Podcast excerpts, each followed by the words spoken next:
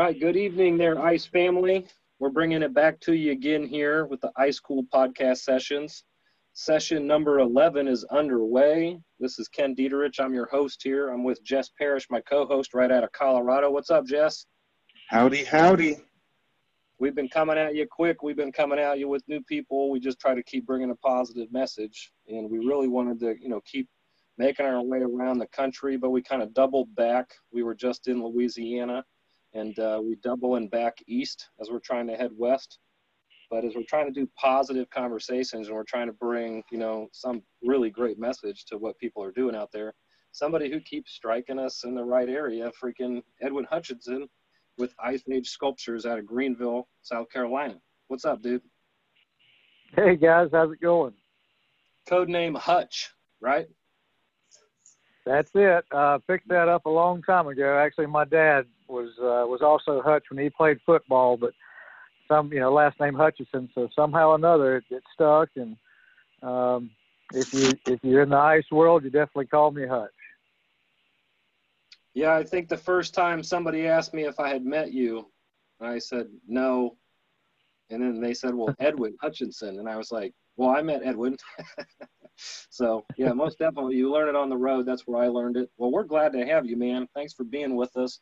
We know you're a busy guy. We see you on Facebook, you know, really getting around and uh, with the family, uh, with the ice business, currently with this wood business, which we'll dabble on. But uh, it kind of seems to be an age-old question for us: is how did somebody get into ice? And we want to know how did how did Edwin get into this whole subject matter? Before we go north and south and east and west and every which direction we're going to do, how'd you get into this, man? Yeah, uh, just but I want to start by saying thanks for for having me on, and uh, this is a pretty cool thing what you guys are doing. Um, thanks. But yeah, so started in uh, 1996, I think it was, as far as culinary school goes, and you know, in there everybody does garde manger, and so we, you know, had our little garde manger sessions out in the back corridor in Charleston, South Carolina, at Trident Culinary Program, and of course it's hot and humid and it's you know uh, 90 something without the humidity factor, and it's probably 150 with it. So everything you touch to the ice is just melting away. But uh, it was about two weeks, well, no, not even that long. About a week after that, Brian Connors, who was my mentor, uh, was also an uh, instructor at the culinary school there, and so we went out to his uh, shop. Uh, he started Ice Age back in the, back I think it was late '80s, and we went out there and I realized, you know, how he was getting down in the freezer and, and carving, you know, putting them, carving, pulling his block, putting them in one freezer and then, you know, pulling from that and carving them. And so I was just kind of blown away and uh, said, look, man, I really want to do this. And he had like an eight by 10 or eight by 12 freezer that he carved in. It just wasn't enough room for, for another guy. So on my off time, I would go set, uh, the guys that know me know this story well. I'd go sit in the corner of his freezer and he'd allow me just to sit there on a bucket. And I'd watch and try to stay out of the way. And about three months, I guess, of off and on from, you know, school and restaurant business, I'd drive out there 40 minutes and I'd sit and watch. And uh, Brad, the guy that was there, Brad Jones, said, um, you know, hey, this isn't for me anymore, and kind of passed off the chisel, and the rest is the rest is history. Well, nice. Uh, go ahead, Jess. Nice, man. Sounds great. Yeah, we get the, um, we get the stories, you know, from the chef perspective. Now, what I caught right out of that is was in '96 you went to school uh, at a culinary school, right? Right, 1996 to roughly 2000. So you were a chef, and I remember talking to you one time or seeing some pictures and then talking to you about it. How long were you a chef? So I started in 1989, uh, 88, 89, you know, so we're right about high school, and I started as a dishwasher and a line cook at a place called Blazers Restaurant, seafood restaurant on Lake Greenwood. And just from there, I just continued in you know, restaurants. I worked with my dad in construction a little, a little bit. I worked um, Frank's Car Wash uh, but mostly it was it was in in a restaurant or catering that I was in, you know, all the way up until gosh, uh, two years ago when we when I sold my catering business. Yeah, because I know you were involved with catering. Uh, I was going to say just on top until a couple years ago, but ICE really became full time. Would you consider it when? ICE became full time. Uh, you like working for myself? Is that what you're asking? Yeah, yeah uh, full time. 2016, 15, right. 16. I mean, like completely full time. Um, but I started my business in 2001. Uh, I came back home after college, opened up a little thing called a little business called Frozen in Time, and the numbers are kind of irrelevant at that that point in your career. I think we did like um, eleven thousand dollars the first year. Just it was no industry when I came back home. Uh, this is just south of your big metropolitan area like Greenville and those areas. But we did like two carvings a week, maybe if we were lucky. And I was carving with a guy in Greenville, and uh, on the holiday seasons. And after about the second one, he said, "Hey, man, I think you you might want to buy this. I'm kind of." He was an instructor in the culinary program up here, and he said, I'm, "It's just too much." So we kind of went back and forth, and then I approached um, Gary Ross. Actually, was was one of the guys we talked with. Went and saw his shop, and I was I was like, wow, this is really neat. But it just wasn't for me. I think he had like the 80% program going on back then, the 80% club or whatever that was, and I just really loved hand carving.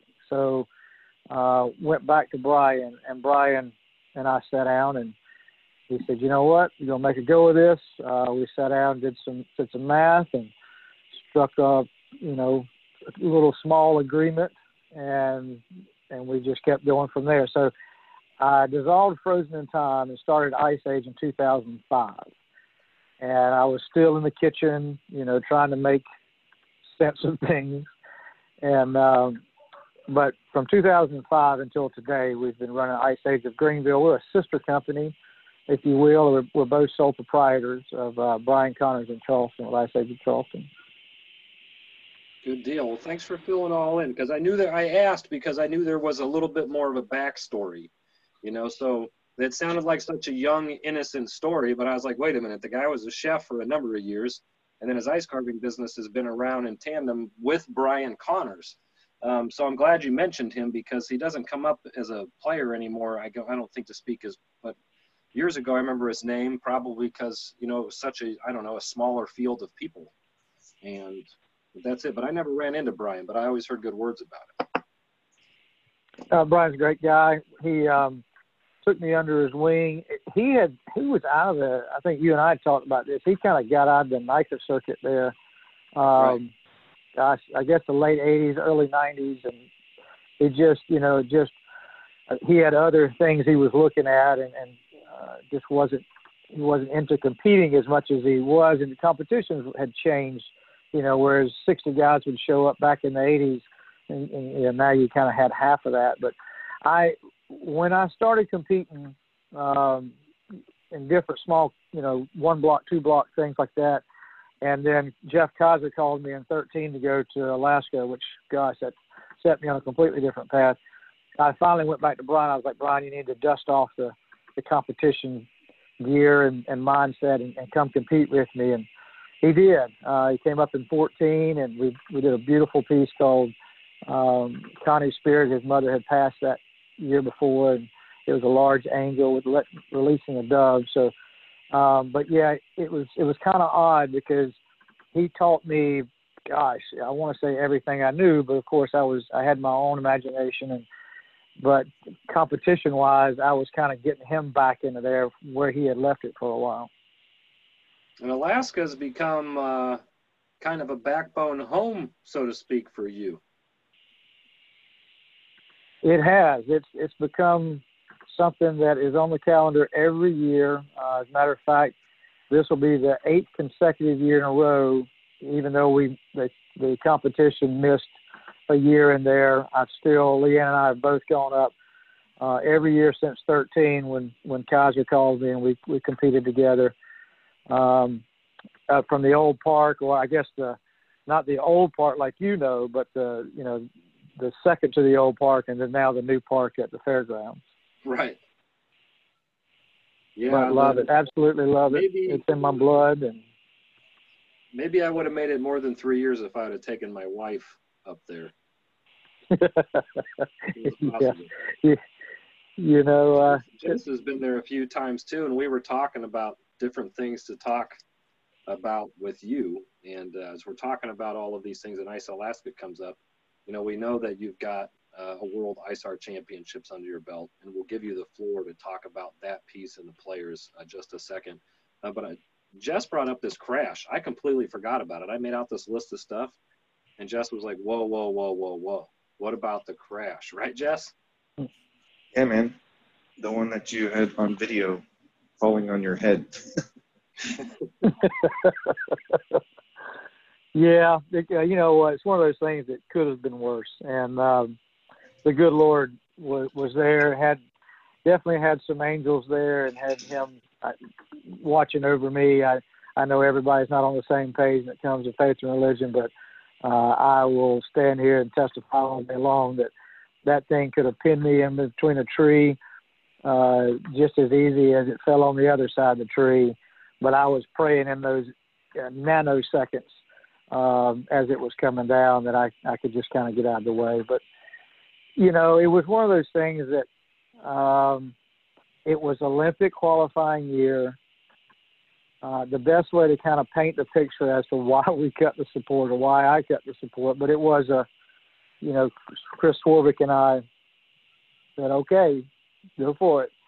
Uh, it was a uh, design that he, I think, uh, as the story goes, he had this design. It was a, you know, um, a phoenix, if you will, with this circular kind of structure around it, everything tied together with, with kind of a keystone, but the keystone wasn't really what we thought would hold everything together. And uh, it was Olympic qualifying year in 2017 uh, for two man, and everything was going great. Uh, Chris had uh, hats off to Swarbrick. I mean, I love him to death. He he he put this thing together. Of course, he used some of the CNC software, but he put it together in such a way that every cut was right there. We knew where everything was coming from, so there was really no guesswork. And all of our fuses went together well. And then we got past the wing, which was thanks Stan Kalanko and Jerry uh, for helping us on that. We had one of Bryce's uh, rigs, and we pulled that big, those two big wings up there and connected everything, and then and we finished off the top of the, the circle. Well, as you look at it, you think, well, that keystone is doesn't play that big of a factor. So we kind of turned it into an aurora type um, uh, carving, if you will, just kind of those lines. If you if you were to carve an aurora, we were trying to pull that off. And so there at the there at the end, um, we had some guys that came by and and they were basically placing bets on whether it would, it would stand or not. So, you know, to me, it was an all or nothing type thing. And I told Chris, I said, "What do you think?" And he goes, uh, "You know, I'm about eighty percent." And I said, "Well, then I'm going to make the cut because I'm a hundred percent." He goes, "Okay." And so I got under that, and we had gotten everything cut out mm-hmm. except one one um, support directly under the bird, and I had the big 225 there that had the longest bar I could find on it, and I started. I got my position. I had my back door, and I started trimming away at it, and I got. It was probably about. We had trimmed it down to about a four by four section, and I had gotten to where I could see all the way through it and it was about a quarter, if you will, of ice left holding that thing. And when I got that last little bit, I felt the ground go, Dum, and I was like, "Uh oh, this is going to hurt." And so I, I started on my back door way out. I could see things starting to deteriorate as I'm moving, and right at the last minute, I, I got my right hand up, and there was a tree, a set, a little set of trees there, and I, like I said, the good Lord was there. Uh, it pushed, it hit the top of my head, and I had these earphones on that my wife hates. she can't stand them because they're in all the pictures. But it hit the structure on those headphones and kind of gave it a glancing blow as opposed to a puncturing blow, and threw me and everything else on one side of the tree and knocked me out pretty good. Um, I remember Swarbrick came over, or at least when I woke up, he was kind of holding my hand and, and asking me, you know, I'm okay and that sort of thing. And I kind of got up and just kind of walked around a little bit, and went and sat down and um, had a smoke and and then I went to the doctor the next day. I, I didn't go that night, but but yeah, it was just one of those not. things Who that would go to the doctor? Who would go to the doctor that night? what the hell? my pride was hurt that night, so I had That's to right. I had to, you know, but it was uh, it was a learning lesson. Uh, probably wouldn't change it except for maybe I'd move a little faster. But it's just one of those things, you know. It's like anybody that has ever been in that spot and has ever pushed it that far, you know, you if you're lucky enough, you walk away from it learning something and and teaching somebody else something about it. So maybe that doesn't happen to them, but it's to each his own, and you're going to push that limit uh, if you're wanting to win. Needless to say, we didn't win. We came in last, but Edwin, that was a was a great cool, cool attempt. Good attempt. Yeah. You put the risk into it. I believe that's the year Todd Dawson may have. Did he win that year? uh, no, I want to say that Costic and uh, Dugan won that year. Might have been. Mm-hmm. So can I Actually, uh, chime in? Costic. And, what's that? Oh yeah, Right. come on, everybody. So um, yeah, that's a great story. I saw the video. Um, it brushed off you, fortunately, and didn't kill you and pinch you. Um, and you said your pride was hurt, and it brings me to something that I've been thinking about. I'm always trying to work on my patience and also humility. And I don't know what's going on with you down there, but I mean, I basically went from um, B grade rock star lifestyle and pay to drawing unemployment. Um, and so it's uh, it's been quite the perspective, but you know, you you sucked it in and got back out there the next year and put up another good piece. So good job. Yeah, uh, you know, I've watched you, Jess, uh, when you guys were doing the uh, the birch tree piece, and you know that the piece came down on you and and Dugan, and I always kind of took a little something from that, and you know, I uh, not, you know, I don't mean that in a bad way. I really did kind of pay attention to how you reacted. Um, you know, and how you got back up on the horse and and it it uh you know, because you don't know, right? I mean, you don't know what you're going to do if something like that happens to you. Is that does it does it scare you to the point where you don't get back up underneath the sculpture? I mean, right after that, I was still, you know, I usually captain the multi block. Actually, I've always captained the multi block, but uh, usually it's single and multi. And that year, Chris was but we the the very next competition was the multi, and we had two 24 foot horses that I got to tell you, it came into my psyche, and uh, the guys knew it. Um, I knew it. I think the con- I had a slight concussion that that kind of played a little bit of part in it, but we ended up, you know, having a sculpture that was, you know, with supports left under it because we were downright afraid to cut the supports at that point. So it it does come back into play, um, and and I don't think you ever really really get rid of it. But it's it's about going back out and and competing, being a little bit smarter, you know, being a little bit more humble, uh, knowing where you can take risk, and kind of measuring that up and and seeing um, seeing if you can make the, cut those supports or not. Right. Well, w- with Maidens of the Birch Tree, um, it was the last day. You know, you fall in love with your work, and we're just cleaning up. And Jim Duggan walked up to me. I was sanding on the backside, and he handed me a piece of sandpaper. He said, "This is for hand sanding." Ugh, it hit him, and I just caught like a little splash. Um, anyways, he got taken to the hospital and doctored, and uh, Victor was the captain, and Angelito and myself, we went back to the lodge and had some tea, and we're pretty much freaked out. And we had five wings on our piece that needed six. And, um, you know, Victor and Junichi are, are, are good pals. And Junichi said, Tell me everything. Where was everybody and what was everybody doing? And I'm not going to point the finger at exactly who it was, but somebody was running a tiny little bubble bit. And Junichi just said, Oh, you know, on final steps when you've got all the ports out and things like that, he said, vibration. He said, You make a mistake once, don't make it again. And I saw um, I saw Victor just swell up and say, All right, boys, let's get back to work. And we were scared to death. At first, we had the blower attached to like a broomstick because we didn't want to get under it. And then finally, we're just like, Screw it. You know, we got to do this.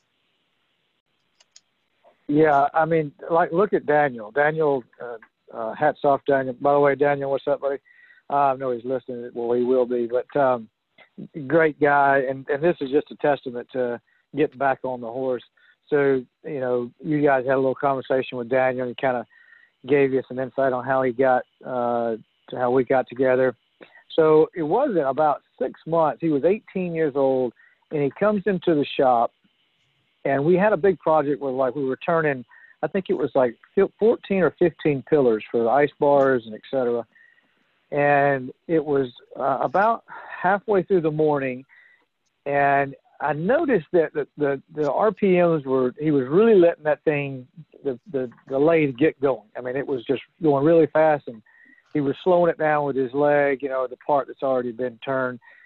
And there was a point to where I could tell he he had gotten kind of aggravated or something, and I heard the RPMs like change, right? Like almost like when you're vacuuming up in something and you you completely you know cover the head of the vacuum cleaner and that that that noise that it makes and I turned around and he had his hand up in the air, and I was like, "All right, Daniel, c- cut it off. You know what what happened?" And he's like this look of terror. And then it started getting a little bit more serious. I said, "Okay, man, come on, let's go outside." And sure enough, uh, I set him down, and he's just pale white.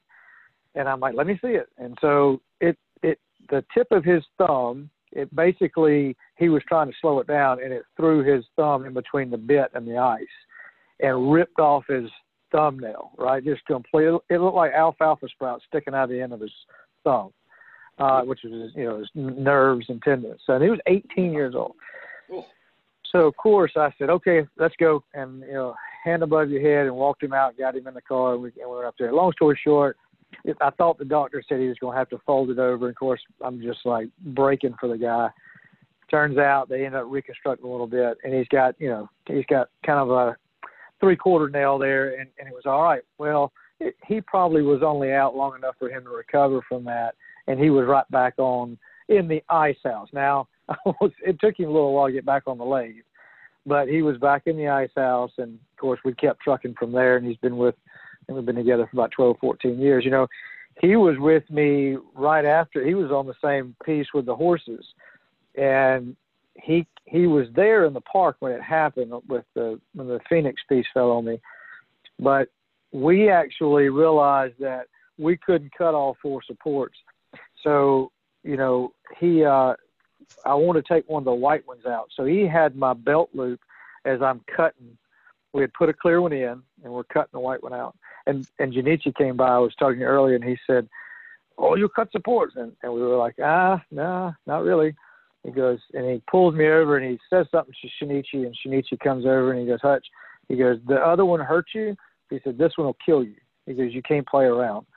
Um, and so, but we got right back in there and we finished everything else on the horses. The biggest thing from that year, I know I'm bouncing around a little bit, but it was negative 35, I think. And so all of the seams were dry because the first seam we did, which was you know right above the horse's butt, we put water in and it just exploded. And so we were like, well, there goes that. And so everything we did the next, you know, 18 feet was dry. And so nothing was really doing that connection, holding everything together like we had wanted to. So that was another reason we didn't cut. But but Daniel was right there. He's just always been right there. And so, you know, he, he gets back up on the horse too. But had to have to give him a a big a shout guest. out. Yeah, he was. Thanks for shouting him out because he was a good guest of ours. We enjoyed having him. We brought him on to do one of our shorts because, know, ultimately we want people to take a positive message. We say that probably too damn much, but you know that's what we want people to get out of this. And at times, in the last couple shorts that we did, we're just trying to tell people maybe that are only in the ice business, and we know everybody's probably thinking of other things. We're giving examples of what people are doing. You know, with Daniel doing, you know, the meat cutting and we talked ice obviously as well in the life of that, and it was a great story. You know, so you got a good ice family. You know, I see in a lot of your photos, I see uh, not only the kids, but I see Leanne. And I ask myself sometimes, I don't know how long she's been around, but she she bring all this together? Oh man, uh, Leanne is, you know, she's the glue, right? I mean, your wife is, you know, at least I can say that for me. My wife is the glue, and and she is uh, talk about getting back up on the horse. You know, she was there when of all my things that you know I could really think of if I've gotten hurt or uh, something was too risky or I was, you know. And so she's just grinding her teeth and clenching her purse or whatever the case may be. And but she's always supportive, and no matter what it is, she is. What, honey, if if you trust in yourself, then then I then I trust in you. I mean, what more can you ask for? But um, and and that's just as being a supporter for me. As far as a mother goes, she's incredible. You know, she's she's first one up, usually last one to bed, and uh, takes care of the Lucas and Emily and the grandkids and uh, the dogs and you know I think maybe you should have her on the show. She she's uh, she's got some stories herself. I actually did. I sent her a, a little message about uh, maybe helping me with this uh, online boot camp. You know, I, with me working with Elegant Ice, I do these boot camps uh, that Costic has been putting on for years. And I just, I kind of sent her a joke, but it was almost like after I got off, I was like, it's kind of real. Um, I said, hey, maybe I should have you do like a, you know, like an office, like an in-house office, clean up, get organized, how to be organized in the office kind of thing. Because I've been in a lot of these shops and they're not. And it was funny because I talked to a carver who just bought a business uh, in the last couple months uh, in the, here in the United States. I'm not going to get into who that was and what business was bought and sold. That'll come out later. Um, but that exact thing came up. Like this business is uh, kind of a disaster, and I need an office person in here so I can get this shop in order. And while they don't want to pay like someone full time, they were like, it'd be great to pay somebody. I told them reach out to a you know, like a local college just post something like you need because so many people are off work, somebody probably do it cash. But I said, hey, why don't you do a Zoom meeting on like basic, you know, office management or something? She kind of joked that she might, but yeah, she might be part of this at some point. Hey, I also wanted to give her a big shout out for volunteering every year up there in Ice, Alaska. She doesn't just go up there and, you know, observe. She participates. And, um, you know, my wife, Asha, she also is my partner in the cool hand business, and um, I I feel the same, man. It's the glue, you know, and and in times like now, it's like you know, lean into what's solid when everything else is falling apart. And you know, if you're lucky enough, Ken just had his 17th anniversary, which is incredible. Nice. Con- congratulations. Congratulations. If you're lucky enough to have somebody like that by your side that cares about you that much and can join you in your passion, that's a beautiful thing. You gotta have yeah, rules. for sure. Congratulations. Never go to bed mad.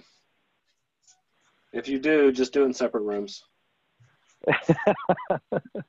That's. You know, some, sometimes you have to do that. It's um, I, yeah, yeah. We need to take a page from your book as far as 17 years because there are a lot of records that you want to set, but I'm gonna tell you what, that's that's on top of of having a long, long marriage and, Yeah, and being we there for got- them. We got we got the first uh, 18 year old going to college uh, daughter, so we got to survive that. If we survive that, that'll put us up to like maybe 23, and the next one will be kind of rolling into the same phase. So, you know, this one's this one's trying to kick our ass right now, but that's that's a whole nother story. Gotta stay positive. Yeah, you do. I gotta give it to her though. You know, it's a kid that a lot of these uh, the youth they a lot of them don't work and stuff, but like her whole whole like whole crew they all work, and uh, you know they're not they're not out really doing anything other than listening to music, hanging out, and talking about what they're gonna do in the future. I don't know. I think it's weird. I'm like, what are you guys doing? They're like, they're not doing anything. They have fires here in my backyard all the time because I rather them be here than running around. And you think that oh, these 18 to 20 year old kids are back there. They're not back here drinking or nothing. They're just being kids.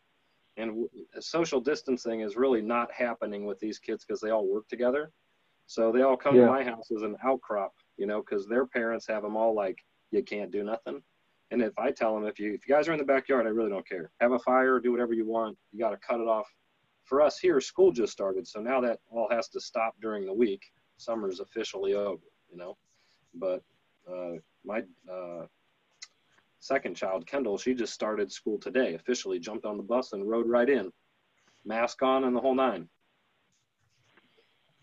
my uh, my mother was one of those that believed that she knew that we were going to be mischievous. She knew that we were going to, you know, do with the guys and bonfires and you know we we grew up in the country, so whatever you can do in the country is what we're going to do. But she was a big advocate, like, so why don't I just make it to where you can do it here, right?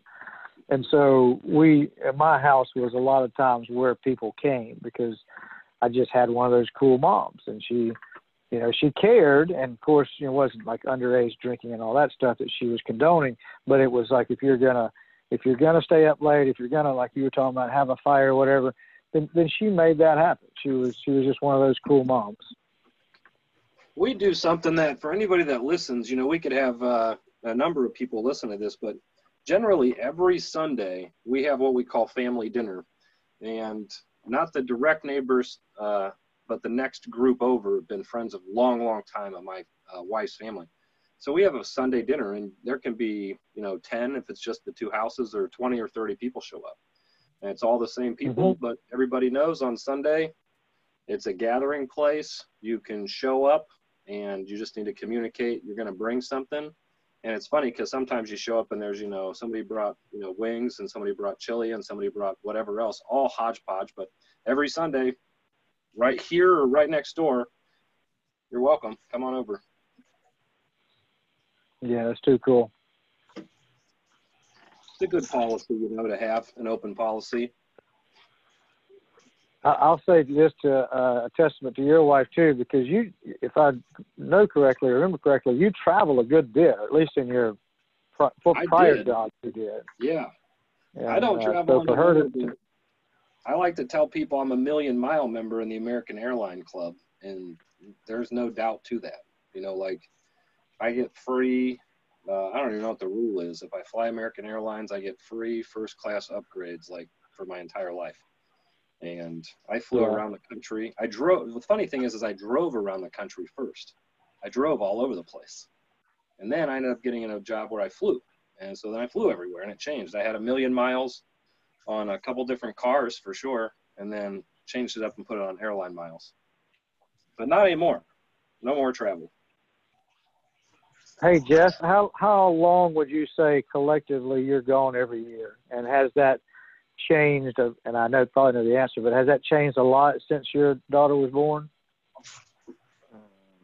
Definitely. Uh, on the last question, just because I don't want to, I don't want to be away from my family, but um, before I would say easily two to three months, and Uh, um, yeah. now, yeah, now I'm more like, well, due to COVID, it's none, but now I probably narrow it down to like a month. So if, if COVID hadn't have you know happened, you, you're still gone about a month out of which is not you know that's I mean for us. I mean I can remember seeing you on the circuit a good bit, but you've you've actually gone places that I hope to go one day, um, uh, like in over in Poland and in Germany and, and, and those those areas to carve and compete. So um, maybe one day, you know, never know. Oh yeah. Well, I mean, well, you made your way up to a couple places. You made your way to uh, Yellowknife, and that's another big block competition. But you've broken away and and you've done some spectacular pieces, if I'm not correct. But you've made it to Lake Louise. Yeah, yeah. So, uh, uh, yeah, Jess, maybe we'll we'll uh, talk about uh, Poland and all that because I'm I already really wrote down the but, time. I already wrote down the time because I didn't want to squeeze in on Jess. And if you answered that question, I was just going to basically lean back in and say, Jess, what's up with the Polish deal? Because that's the fun part of this. Sometimes you'll just overrun each other. I wrote it down at 48 minutes and 37 seconds, and I just turn it around. Yeah, no, I'd love to talk about it because I'm so intrigued about how they do competition and stuff. Um, he knows but, it. Yeah, so yeah, and Angelito, I mean, he's Angelito is, is a salt of the earth. Uh, for me, I just he's just one of the best people I've ever met. Just and outside of carving, I mean that's just a bonus. The guy is just super genuine and um, super level-headed, but he's a master, right? He's uh, he's a master, and it's just incredible to watch him work. Jess, what but, would you um, give somebody uh, words of wisdom to get into those European competitions? And some of them are really jobs, right? Well, now they've turned into jobs, but the first one, I wanted to go to Russia or something like that. And I was talking to your boss, Aaron Costic, and he said, if you want to go international, you should try Poznan, Poland. And, you know, the nice part about it coming from America in uh, international events, they want to have our flag at their event. You know, when the media comes by, they can say, he's American or she's American. And so that's an advantage that we have. Um, definitely big shout out to Angelito. That's the reason why I've, I've been able to travel so much. Um, his mentorship, and then, I mean, if he puts his name on an application, we, we usually get accepted, and for obvious reason.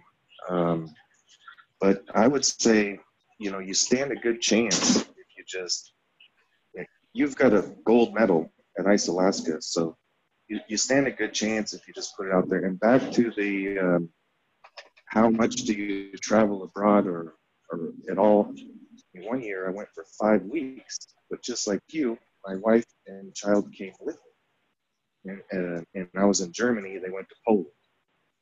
And you know that's a beauty if you're working as a team like that. Um, you know they don't get left out on all the events. And next thing you know, they got a chisel or a chainsaw in their hand, and they're your teammate. And so um, I'm looking forward to the day when uh, our little girl can join me on a team and, and um, you know keep this keep this thing rolling. That, that's really cool. That reminds me of uh, uh, kind of a story like Kevin Laughlin. I know y'all probably know Kevin, and uh, Kevin's been around Alaska for ages, but he uh, he brought his daughter up to to help him carve and and his son, and I always admired that. That you know maybe one day Lucas could do that. I mean, Leanne's always gone. I don't think Leanne would carve with me. Um, and my other kids, you know, they like watching dad, but that's about the extent of it. But um, yeah, maybe Lucas. You never know if I can. Uh, if I can keep all my my sense about me and my fingers and stuff for another ten years or so, and he can get up to be thirteen or fourteen, and we'll see. You never know. Hey, well, that uh, brings me to another quote that I that I wrote down. When I, I just jot down these quotes when I either hear them or I think about them. Um, but and this might help to inspire Lucas and also my daughter or whomever. And you know, to be a great storyteller, you got to be a great story maker. And so by you traveling around and kicking butt and taking names, um, you know, he's probably going to be inspired by that and he's going to want to get a taste of it. If you're coming home and you're disgruntled and oh, I got last place because a piece crashed instead of focusing on, like you were saying, um, God saved my life, or, you know, and things like that, then it, it turns from negative to positive. And so, as long as you make these stories sound amazing, uh, why wouldn't they be interested? Yeah, that's true. That's a good point, Jess. Um, you can see them light up when we take them in the freezer. We bring the ice out of the freezer and we'll put gloves on him. of course, it's adorable because he's got gloves that are too big for him and he's, they're on the wrong hands and the boots are on the wrong feet. But he wants to do something with that snow, you know. And, and um, we've got a really big window um, in our freezer. So, I, and for several reasons, but I always knew one day. This was back in 2008. You know, my my daughter was born in uh, in 05, but something I went up. Oh, I know what it was. I went up to Julian Bailey's place. Uh, Brian was going to buy the the ICNC uh, bulldog, and went up and saw his place, and I saw that he had several 3D CNCs, and he had a big window in there.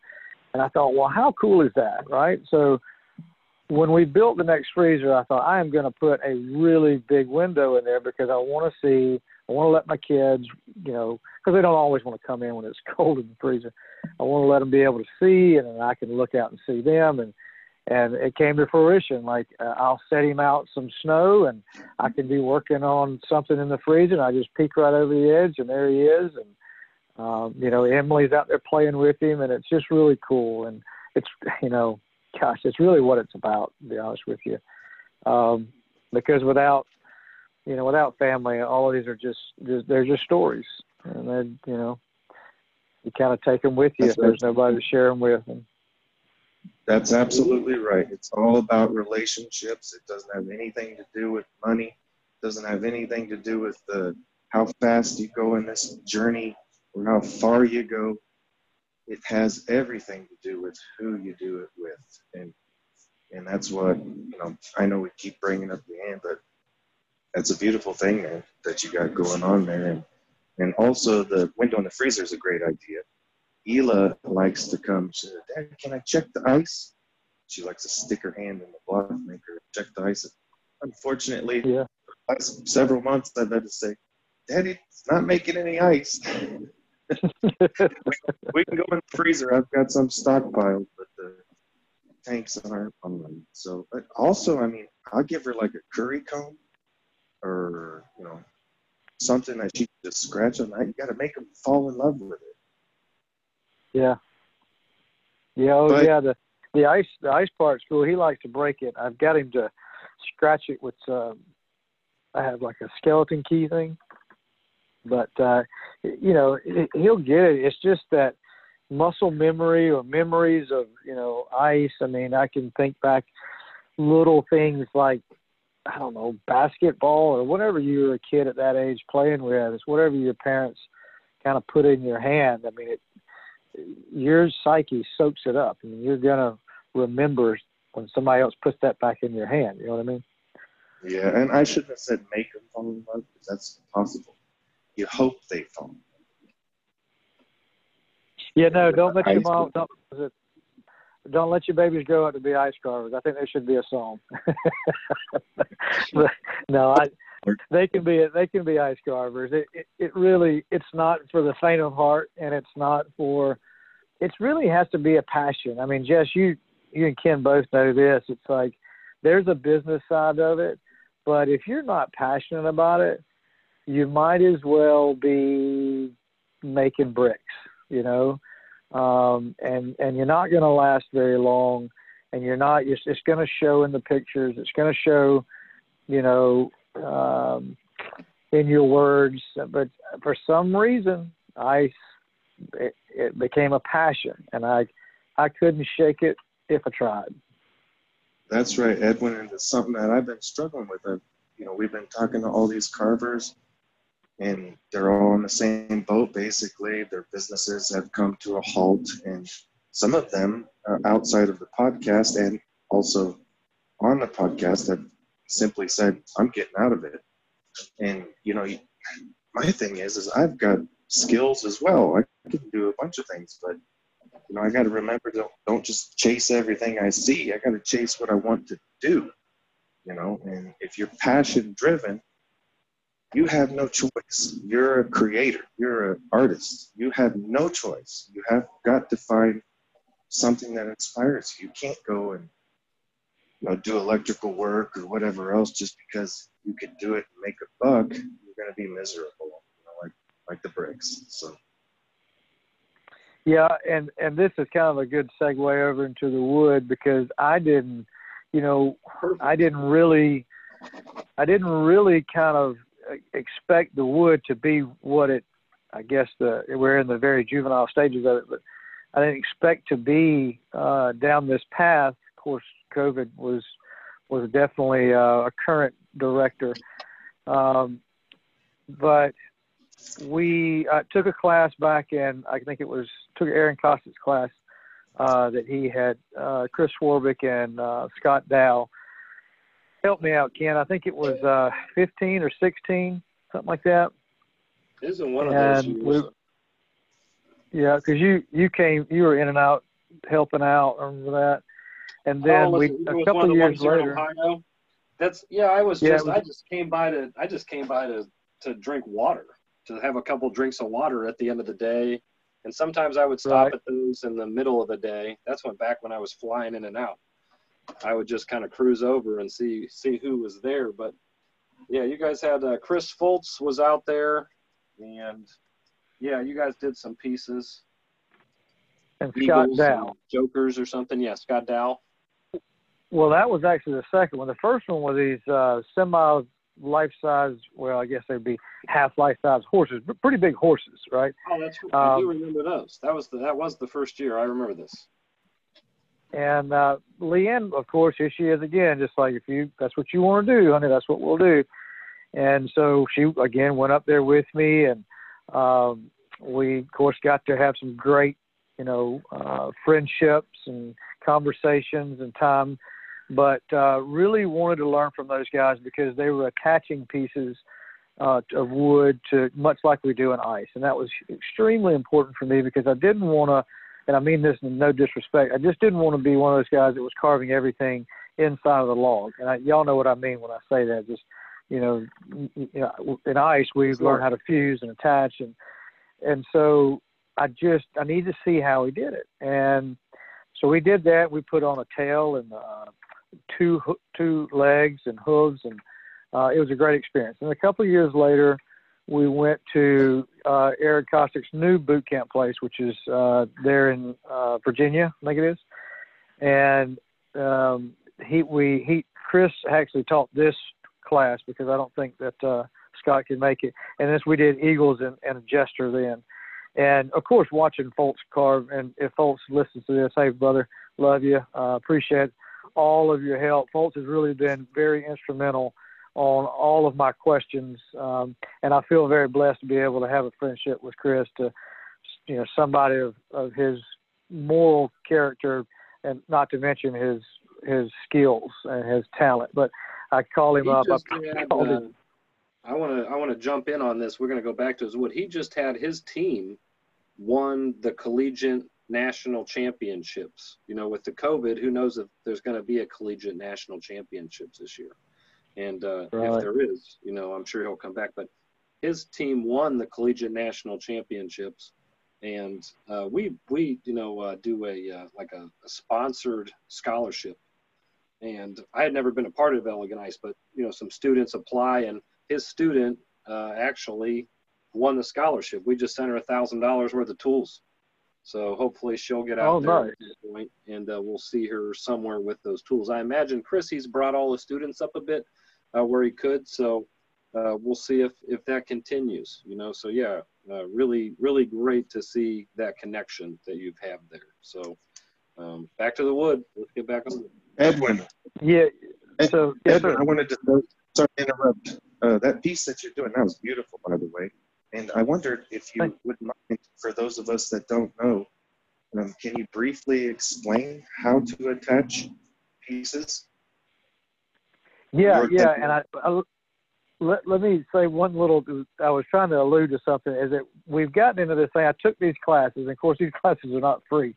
But uh, my wife's little running joke is she's like, "Okay, honey," she goes, "You know, we've done these classes, and I think it's about time you carve me a pumpkin or a squirrel or something." And I'm like, "Okay, honey," but I'm one of these people, unfortunately, to a fault that it has to be the right timing, it has to be the right piece of wood, and that sort of thing. I know that sounds terrible, but anyway, so we get in. COVID happens, and uh, this this wood piece hit. And so I said, "Honey, here's your here's your pumpkin. Here's your squirrel. It's like 15 feet tall." She's like, "Thanks, but it, it's not a pumpkin or a squirrel. It's, I mean, I still want my pumpkin or squirrel, but um, she has so much patience. It's unbelievable."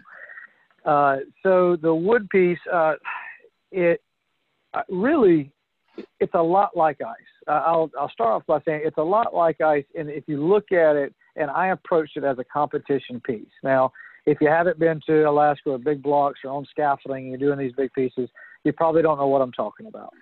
But if you ever get the chance, and or if you have, um, you can very easily kind of just take what you've learned there and and approach it like, you know, look at your main piece, and then okay, I'm going to attach this piece or that piece, and then where do I get that out of the block? Because yes, you could probably go get another piece of wood from somewhere else, but where's the fun in that, right? We want to pull it out of this log. So, so like Costic taught taught me a long time ago, he's like most of the competition is won at the drawing board or one back at the shop. So we put a lot of time into drawing out the size of this log, and we pulled our pieces out, we labeled them, etc. Uh, and so then you, a lot like ice, you get two flat sides. Now that's not as easy with wood as it is with ice because we have things like aluminum and nail boards. So you basically have to trust the saw, and you make a, a straight cut. You know, I have a bad habit of leading with the tip to mark my line and then going in and cutting, making the rest of the cut. With when you're doing two seams, you really have to make one pass. And so you you can sand off, but you get your two pieces that are flat. And if it's a heavy piece, depends on the size of lag bolt or timber lock that you need. And you want some good gorilla glue. Uh, and then so you you you kind of put everything together, uh, mark your spots where you want everything to line back up, and then you'll pre-tap or um, paddle bit, you know, for your head of your timber lock, and then pre-drill about three quarters of the way because you want it to really bite at the end. And then you do that with however many bolts you're going to use. Um, you, if you don't have any help, a lot of help, sometimes you can tack nail it or screw it into place. But you put that glue in there and you put it back up against it, and you use an impact, and you you impact that that bolt right in there, and you finish it off with. Uh, with uh, a socket set and drive and let it sit.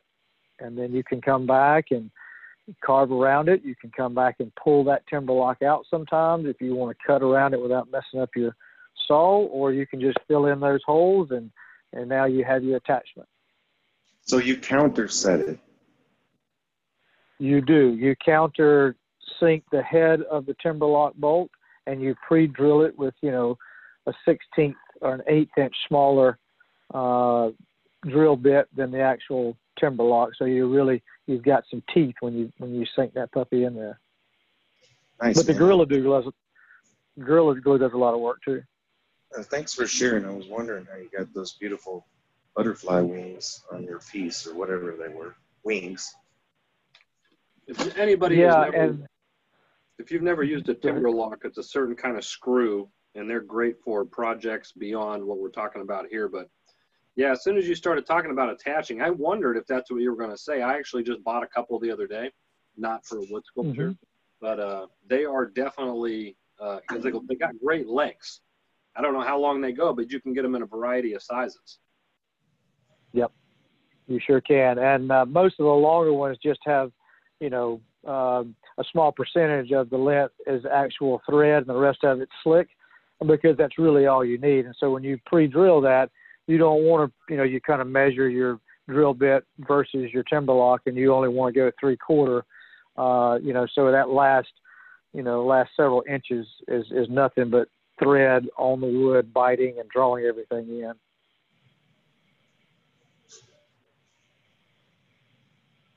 That's awesome because a lot of a lot of the ice players they really don't know I guess how the wood goes together and they've probably made some ideas but and it's changed over the years for sure. But as long as timber locks have been out and recognized, they've definitely been used. So what else Yeah. goes on in the world Hey. in terms of your favorite things to do? I know you're out there doing the wood right now, but me and Jess were talking about different discussions, and Jess was like, "It's a really good idea to ask people, you know, do they have any message to send? Do they have something that they'd like to say personally?" Cool. Hey Jess, Yes, sir. hey that piece you're doing on your uh, front of your freezer, that is really cool, man. Oh, thank you. Yeah, I'm you- actually. Uh, sorry, go ahead. No, I was asking about the circle part. Is that part of the design, or did you kind of, you know, how you have the like, the, I guess the Atlas guy? Is that does that help you, you know, keep your, uh, I guess proportions and stuff? And what is the circle? Is it going to stay there? Um, well, uh, yeah, the circle is definitely going to stay, and um, it's inspired by I can't pronounce it, but a Russian artist, E R T E, and uh, he Okay. has a design. He has a design. It's, I mean, it's based on this, but it's not at all the same. And um, I've always been fascinated with circular designs. Um, let's see, who was it? we, we tried to do one up there in Alaska and it didn't work. And so this actually, I'm, I'm thinking about trying in ice because the, I mean, the lady would be fine, but if you add all that hair, of course, it will fall. So, and we all know that the circle is the strongest shape. So I just Mm-hmm. part of composition. The one, I guess, you know, they, the circle, the square, the X, the pyramid is all like strong composition, and Right. you and, and then it pulls it all together, and then, oh yeah, Nice. Now, how do you do you paint? Uh, see, I am not a very good painter. I can do a little sketching, but when it comes to colors, I don't think I was given the gift of, you know, what colors go well together. So, do you do you paint that all as one, or do you pull tape off to like show the backdrop? I guess whatever it was underneath it. Well, what I did with this one was I printed three of my drawings, my sketches, and I just played with the color concept because I'm the same. I, as you, you've probably seen most of my work is charcoal, so Mm-hmm. With light and dark, and I really It's great. struggle. Yeah, great.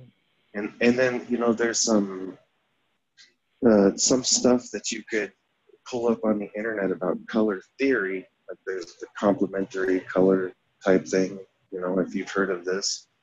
Um, so for this piece, the hair is going to be gold, gold and orange, which is a complementary color to blue. And so, um, you know, suddenly you can have a more dynamic, impactful piece. At least that's a goal. However, I, like I said, I'm not, I haven't done much color, and these people that are doing these murals, um, I got to give it to them because it's hard to make uh, these curve with a paintbrush, you know, without Right. taping everything off. I didn't tape anything. I, I used the compass for the circle, you know, or a piece of string, Oh, a pencil. But, but I'm a beginner okay, when, it, when it comes to the mural thing. If you've never been in my garage slash shop, but Ken has, I've got drawings all over it. And I finally, I just, I, I just decided out of my head, got to, you know, got to reinvent. Um, uh, that, that's awesome. I don't do a lot of murals. I, I've always wanted to try, but again, it was like, I don't know. It just has to be just the right thing, and I, I hate that about myself sometimes. That I don't just, I'm not too afraid to mess up. I need to have less fear of making mistakes. I think sometimes I'd, I'd be a lot happier. But well, not that I'm not happy, but I would do more projects like that. You know, but sometimes I get my own way because I don't want to mess something up. Well, I got a friend, and she does a lot of murals at like breweries on on boards and stuff. And she goes in the Mm. project and just projects up there and does the drawing. But the way that a lot of people do it is they'll draw a grid. I'm sure you're familiar with that. So you, you do your Mhm. sketch, you, you draw a grid, and then you have to draw a grid on your work surface, this being the, the freezer. And then you can kind of get an idea of where you're at. But one thing I'll say as far as that, uh, what you had just commented about, man, you gotta, you gotta just forgive yourself for some of these mistakes. Man. Just think about Bob Ross, man. Just a, sometimes these mistakes are to be the cool, coolest little thing. And, Yeah. and, and what I mean, and so if the proportion is a little wrong or whatever, don't worry. You know, it's it's. I, I mentioned this on the, the last podcast, I think, but you know, lean into your discomfort, you know, and just put it all out there and find out what happens. I mean, it's you don't have to but you don't have to tell anybody, you don't have to show anybody. I mean, I do it when I can, but you better believe I don't post or you know, all of my disasters, and I've had a lot of people ask me, "Have you ever messed one up?" When I'm doing demonstrations, I'm like, "Oh boy, you better believe it." I've messed up paintings, drawings, uh, sculptures, you know, and that's that's the thing. It's repetition and practice, and then also, I mean, you know, it sounds sounds cheesy or whatever, but uh, you got to let the ego go, you know. And when I post on Facebook, um, I'm trying to get a reaction. That's what I think all artists are doing. I'm not really so much interested in likes or whatever, but when I see my teachers give me the like, then I think, okay, I'm I'm in the right direction. I'm still not, you know, it's like Junichi said in boot camp. Somebody asked him, what could you still study? What should you still study? He said, he just laughed. He said, when you're looking up, there's always much to learn. And, you know, Yeah. if a lot of, you know, I mean, the, the Food Network just contacted, which I did that once before and I hated it. And Asha said, you don't want to do that. I said, well, I could give it a shot. I at least hear what they had to say. And I slept on it and I got up and I said, nope.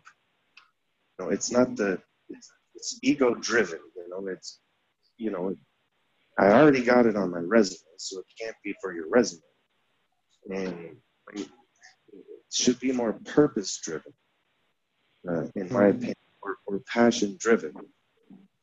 And, uh, you know, unfortunately, uh, with art, there's you we get so used to people just saying, "Wow, you're amazing. This is amazing." It's not really amazing, but we get brainwashed, and then it becomes more about your ego fulfilling that instead of achieving you know, your goal. So I would just, I mean, I saw what you were doing. You did the Nick Smith drawings, and you know Yeah. that that was out of your comfort zone. You you said that. Yeah. And, uh, Well, I would just encourage that. Whatever, far out of your comfort zone as possible within reason, obviously. and making a habit of it, like or, or putting it into my daily, sitting down and sketching. It, if it's not but two or three minutes, just something, because then you then it gets to where that's what you're used to. Because when Nick was doing that, or I see you putting stuff on there, I can sit down and do it, go along with you and do that, and that, I guess that uh, inspires me to do it. But a lot of times, just to do it on my own, I I do a lot of sketching and stuff for the business, for the ice business, or now I guess the wood business. And so it's different than when you're trying to sketch like a portrait, you know, or it's just uh I don't know, there's almost less less pressure there when you're I know that's it shouldn't seem that way, but there's less pressure for me sketching something for an ice client or a wood client than there is for me to sketch something that is just like out of my head or no references or anything like that. But that's where I need to be. Yeah, well, on that note, I would say, I mean, always use as much of a reference as possible. If you if you go and see that the Russians are working with no templates, they always have several pictures. And like one of the hardest things to do is invent the pose. Like I said, I, I this is not a copy um, on the on the freezer wall, but at least I had a reference to start with, and then you pick and choose, yeah. and modify, and things like that. And it's it's a whole lot easier with pictures. I always say, drawing is the foundation. I know there's a lot of carvers that say I don't even draw, but I could sculpt, and that's fine. But when you start twisting the sculpture, you're going to lose that template quite quickly. And, Real quickly, yeah. Mm-hmm. Yep, and uh, if you look in museums, marble, they're always twisting. You know this. So um, yeah, I mean, just draw, draw, draw, keep after. Yeah, it's that side view that I need to practice more on, which is really when you start turning the sculpture. I can turn it in my head relatively easy, uh, but I I find that putting it on paper uh, becomes more difficult. But I can put it in my head and turn it, and then turn it on the medium uh, in the ice, or in this case the wood, relatively easier than I can pencil and paper. And I don't, who knows why that is, but. Also, one tip is, would be get yourself a chunk of clay, like the snow sculptors often do. Just make a little model. You can make a flat model with a picture that you have or a template, and you can twist it where you know the body will twist or the animal can contort. You know what I mean? That's the beauty yeah. of clay. And then you can look at that and draw it. Gotcha. Okay. That makes sense. Victor, Victor is the one that really inspired me to study anatomy. I mean, I've got books out the yin yang. It's, it's ridiculous. I mean, in the beginning of this, I went through an entire book and I drew almost every single illustration. And it was I, to the point where I was just sick and tired of drawing. But I'm hoping that, like what we said, don't slow down, gain some momentum. I'm hoping that this is a good practice and exercise. To, I think that when we come out of this, I think the work is going to be incredible. You've seen what Victor's doing with the resins and Angelito's right. with the wood carvings. Oh my God, that is amazing.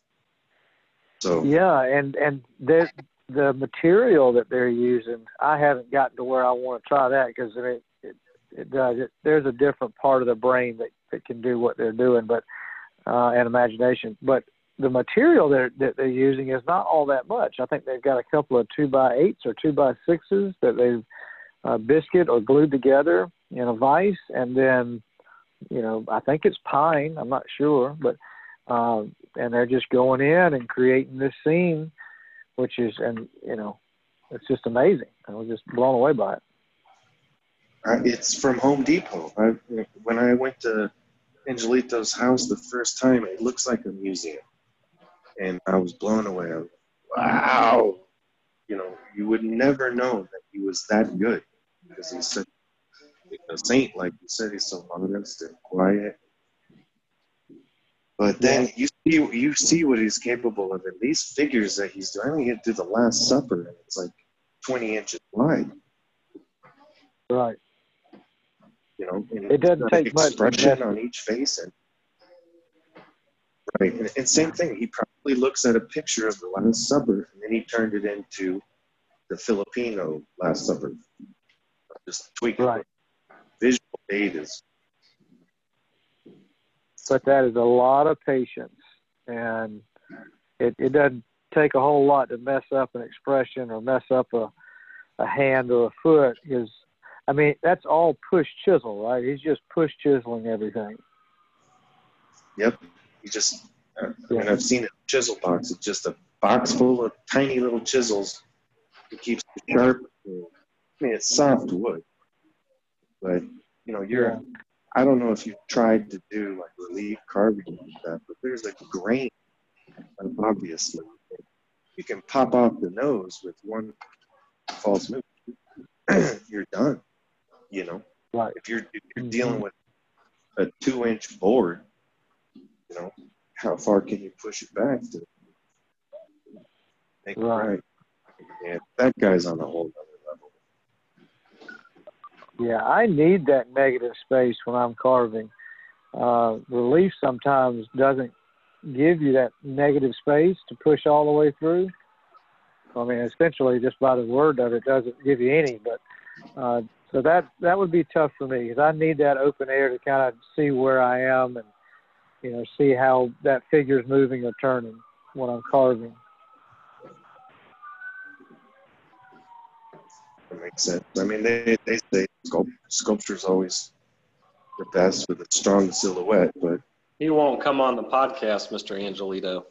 yeah, when you're doing a relief with uh, um, two inches, well, it's amazing that you can make it look that 3D. He won't come on the podcast. You said, Ken? No, he won't. We're gonna do a podcast that's about like a series of hot shot education things. I think we could ask him to maybe show to, how to do a hand. The way he does a hand is really interesting. He shows you how to carve Mhm. it, and it would just be cool because he could do it quickly, and it would just be like, "Hey, that's it. Thanks, dude. Peace. We're done." You know. And, No. and I think some short educational things like that are live with different sculptors. You know, would be awesome. But yeah, Yeah. Jess asked him, and he was like, "No." I messaged him, and he was like, "No, I'm busy." I was like, "Nobody's working. It's COVID. What are you talking about?" He's busy sculpting away. Does not want to be distracted. Yeah, Well- I, I, I don't I don't think he has a lot of confidence in his English to do like these long conversations and things. Right, right. And I, I but think that uh, be part of it. And, you know, even the Travel Channel in Poland was like, "Can we get you to mic up?" Because the piece was starting to look great. And he was the captain. He just pointed at me and talked to Jess. And the, the, the Bice brothers, Ross and Tony, were all mic'd up and they're talk, talk, talk, talk, talk, talk, talk, talking. And those are, I mean, we're good friends, but they're the ones to beat, you know, with the tough competition. So while they were talking, we were working. And uh, you know, I think that this generally is, and he's super modest, you know. yeah, he's super modest. He does not like to lose. he won't. He won't show it. He won't show it in front of everybody. But and you get back to the room and oh, but No, I, I love his fire. Class, son. All right, so Edwin, to getting close to the closeout of the podcast here, we always like to talk about, you know, what you have to say. It's kind of your time to take the floor, take the podcast floor, so to speak. You have a message to send out to carvers and our other listeners. Uh, you know, uh, maybe it's just a shout out to somebody, or you know, a call out to somebody because you want to get to somewhere like Poland Poznan. um, you know, but take the floor; it's yours. Any message you want to give? Uh, thanks, guys. Yeah, I'll, I'll uh, I've got a few, and, and you can kind of edit out what you think doesn't doesn't really go. But uh, I just want to say, as far as the times we're in, I think Jess was alluding to this earlier. Is, is you know, um, it, it sounds cliche, but keep your head up. Um, you know, the, the wood thing came our way. I, I'm not really sure exactly why. You know, uh, prayer or whatever you may want to believe in, but there's stuff out there that you still have the capabilities of doing and it's you know it's sculpting wood is something that you can see yourself doing. Um, just jump in it, it just as you know two feet just like you did with with ice if that's where you were when all this happened. And um, I, I gotta say that it i feel that it's going to come back around. And and not only do i feel but we've had a few um, more ice sculptures pick up here recently. Um, we've got some old things that canceled that are rescheduling. And so I think there's some great things on the horizon. So take that time uh, go back in the shop, uh, breathe some life back into it, uh, start her back up, you know, whatever it may be that makes you feel like the you know the pulse is is back in the shop again because you you just don't want to get caught with your with your pants down, if you will, uh, when they do start calling back. And so get those little projects out of the way. Um, I want to just kind of say thanks to some to several people. Uh, Dieter, you're one of them, and I appreciate uh, you've been, uh, whether you know it, a, a, decent part of my ice career uh, as far as influence and and drive and example uh, on kind of how to get things done. That in the culinary career, I've I've always kind of watched what you do and how you interact with people and sacrifices that you've made, competitions and putting people together so they can compete and having a great experience. So thank you for that. I mean, I know that firsthand in Yellowknife where you, have always made sure we were taken care of. So thank you for that. Uh, Jess, I want to say thank. Yeah, yeah, absolutely. Uh, Jess, I want to say thank you because uh, I'm, I'm sure you remember it. The first time I ever saw you carve was on the stage at Titanic, and we had a, it was one of my first speed carvings out. It was me and you and Victor. And now that I look back, I was like, man, I am outnumbered. but you did a, um, I did some kind of fish, and and you did a, a guitar, and just the crowd. I remember how you interacted with the crowd, and it, it dawned on me that you know it's it's not just carving that there's the entertainment side of this and so um, there's a lot of cats that are really tuning into that that you know there's carving and then there's entertainment carving and there's a whole other industry out there for that that I don't think we've really tapped into. Uh, some people have tried and been successful, but I still think there's room out there um, for that. But I uh, just want to thank you two guys first, and then I'm just going to kind of hit a few people, my family, you know, my dad, all the supporters and stuff. Since people don't really don't listen, but um, just want to say thanks, mom, Tama, uh, Debbie, Butch, you guys who know who you are. Uh, we're talking about wood earlier. Jake Vondrasek, uh, brother, uh, you, you, I've got your back. Anytime you need anything, you let me know. Jake's been with us for a while. Uh, like, well, I just past uh, two or three years, but he goes up and, and volunteers at the uh, boot camp for Steve and Heather Bryce in Alaska, and you know just gives it his all. He gives it his all back here. He's been helping me on the wood project, up and down scaffolding. You know, every day we work out there. It's just a just a trooper. So thank you, Jake.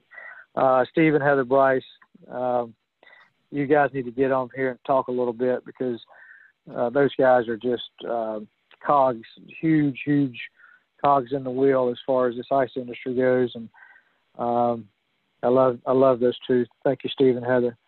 Uh, Dean Damaris is one of the guys that uh, Dean is uh, just he taught me a lot about uh, the difference between smooth and busy when it comes to art, and he explained it in such a way that helped to be very successful in the ice world um, but he, he showed me a lot. So thank you, Dean Damaris. David Smith, uh, Tater, you guys are awesome. Brad Groskowicz. Uh, sorry, I know this is corny, but I kind of made a list. I just didn't want to. I didn't want to leave anybody out. Um, Thistle oh man, what, what a grateful, what a grateful um, guest. I mean, we haven't had anybody go down the list. this is awesome. Sorry. Um, Austin Greenleaf, uh, you're right there, next to Swarbrick.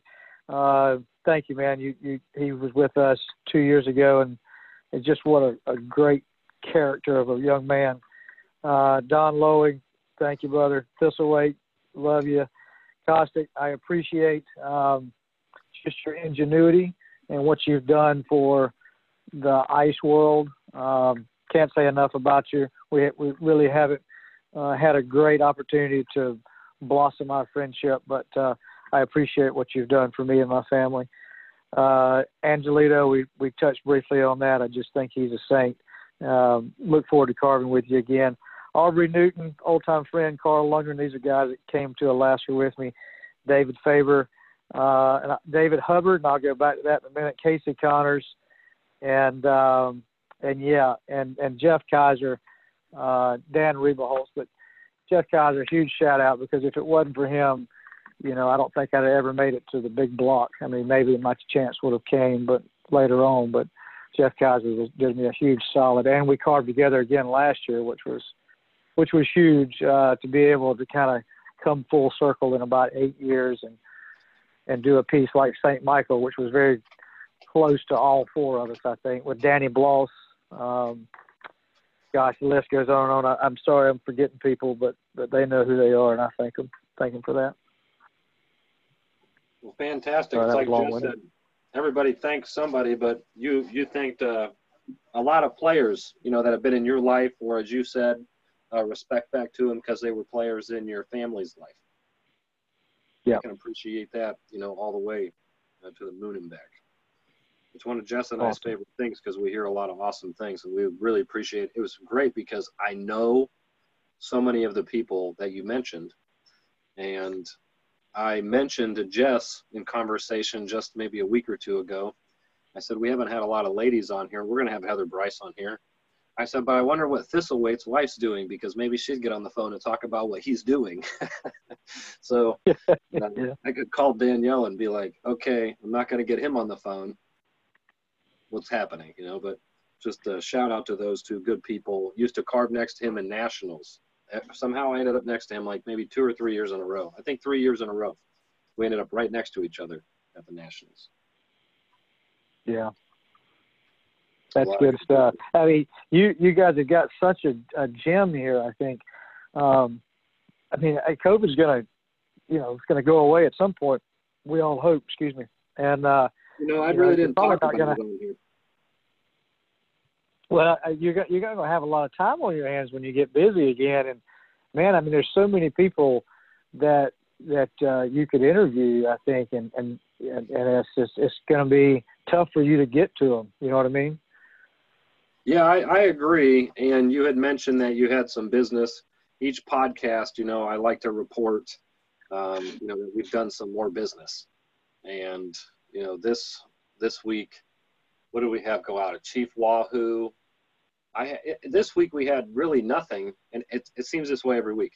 There isn't anything on the book, and we get a couple calls, and there's been like two or three sculptures a week, or, or even more a couple weeks I got to tell you, September 12th looks like it could be a really bang out weekend. There's a marriage uh, happening in one place, could turn out. There's a 16th, sweet 16th birthday party that could end up having like five grand worth of ice sculptures at it. You know, that's all leaning right in our pocket right now that we could get. So I just sent out the designs and stuff for that, and very promising work.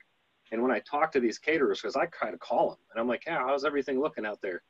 And uh, they're like, you know, surprisingly, things are really starting to move forward. I'm like, okay, you know.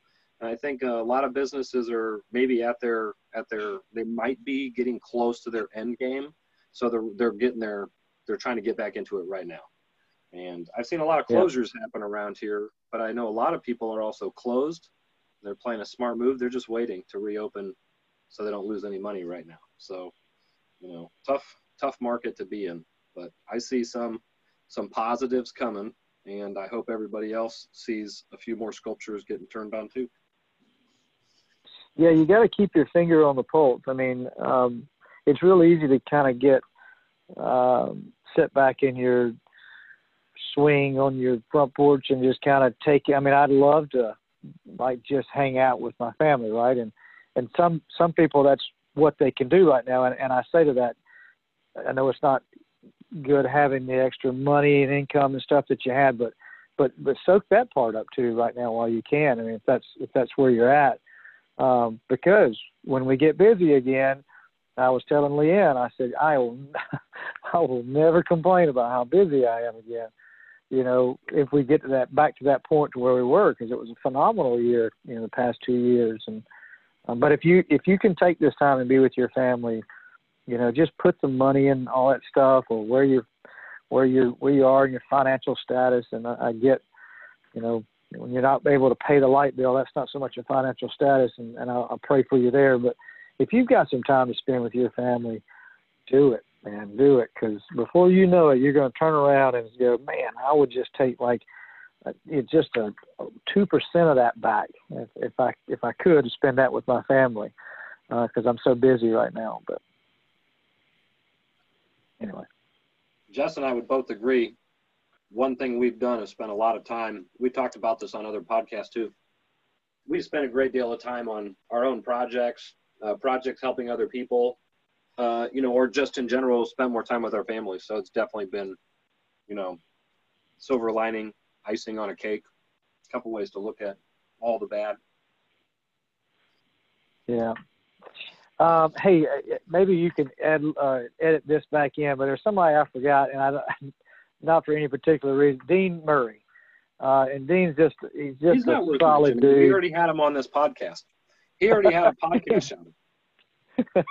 he's just a solid dude, and he always kept us laughing. Uh, even when I didn't want him to, and uh, two years ago on that beautiful piece with you know, the uh, underwater piece, simply irresistible. He's just great, and we worked together in Lake Louise. You know, I was you were asking about that earlier. He was just great to work with. Um, always has good insight. Uh, you know, work together. You know, We were talking about that Dan Rebaholt's just another one. Just uh, enjoyed spending time with him and, and got some direction from him. But I don't know how you can add that back in there, but definitely give a shout out to Dean for me because I'd hate to, to leave him off here. Well, we hadn't closed the podcast yet. So, in close, that was a pretty damn good shout out. I appreciate it. Jess, you got any closing remarks? Yeah, I'm just gonna follow up with what you both just said, and you know, don't slow down, gain some momentum right now. And yeah, we talked about the the family thing, and you know, I've got, I wrote down a few ideas right now. I'm repainting the freezer. Obviously, that's completely unnecessary, but um, yeah, I have the time, you know, and but you know, you can make a vision board, make some goals, some measurable goals and um, you could build. A, I, I added a shelf in the freezer. Uh, you could build trays, or the risers, carving stands, tool kits. There's a lot. There's a lot that we can prepare for if we're projecting positive. You know, if we're sitting around and thinking, "Oh, we're we're, we're done," well, then we're just going to be wasting our time. So um, and and I, I have I've wasted a bit of time during this, but um, Edwin, you're a great guest. Kim, thank you so much. And um, I've never, I don't think I've ever met anybody as grateful as you, Edwin, with all those shout outs. uh, but anyway, anyway um, shout out to everybody. I'm just going to clean it up with one one line. Awesome. I had a I had a buddy. He would say, uh, Mm. Big thanks, especially you know who. He was the boss of the catering company. Everybody would think I did such a good job. I was just a teenager, and he must be talking about me. But uh, that was his way to uh, give all of all of that appreciation in one line. But yeah, thanks guys for needed. Yeah, thanks guys for the conversation, and I can't wait to see you guys again. And put out some cool ice. All right.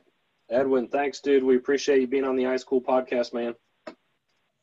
Enjoyed it, guys. Hey, y'all uh, stay safe out there and uh, keep doing what you do best, man. Uh, hope we'll talk to you soon, okay?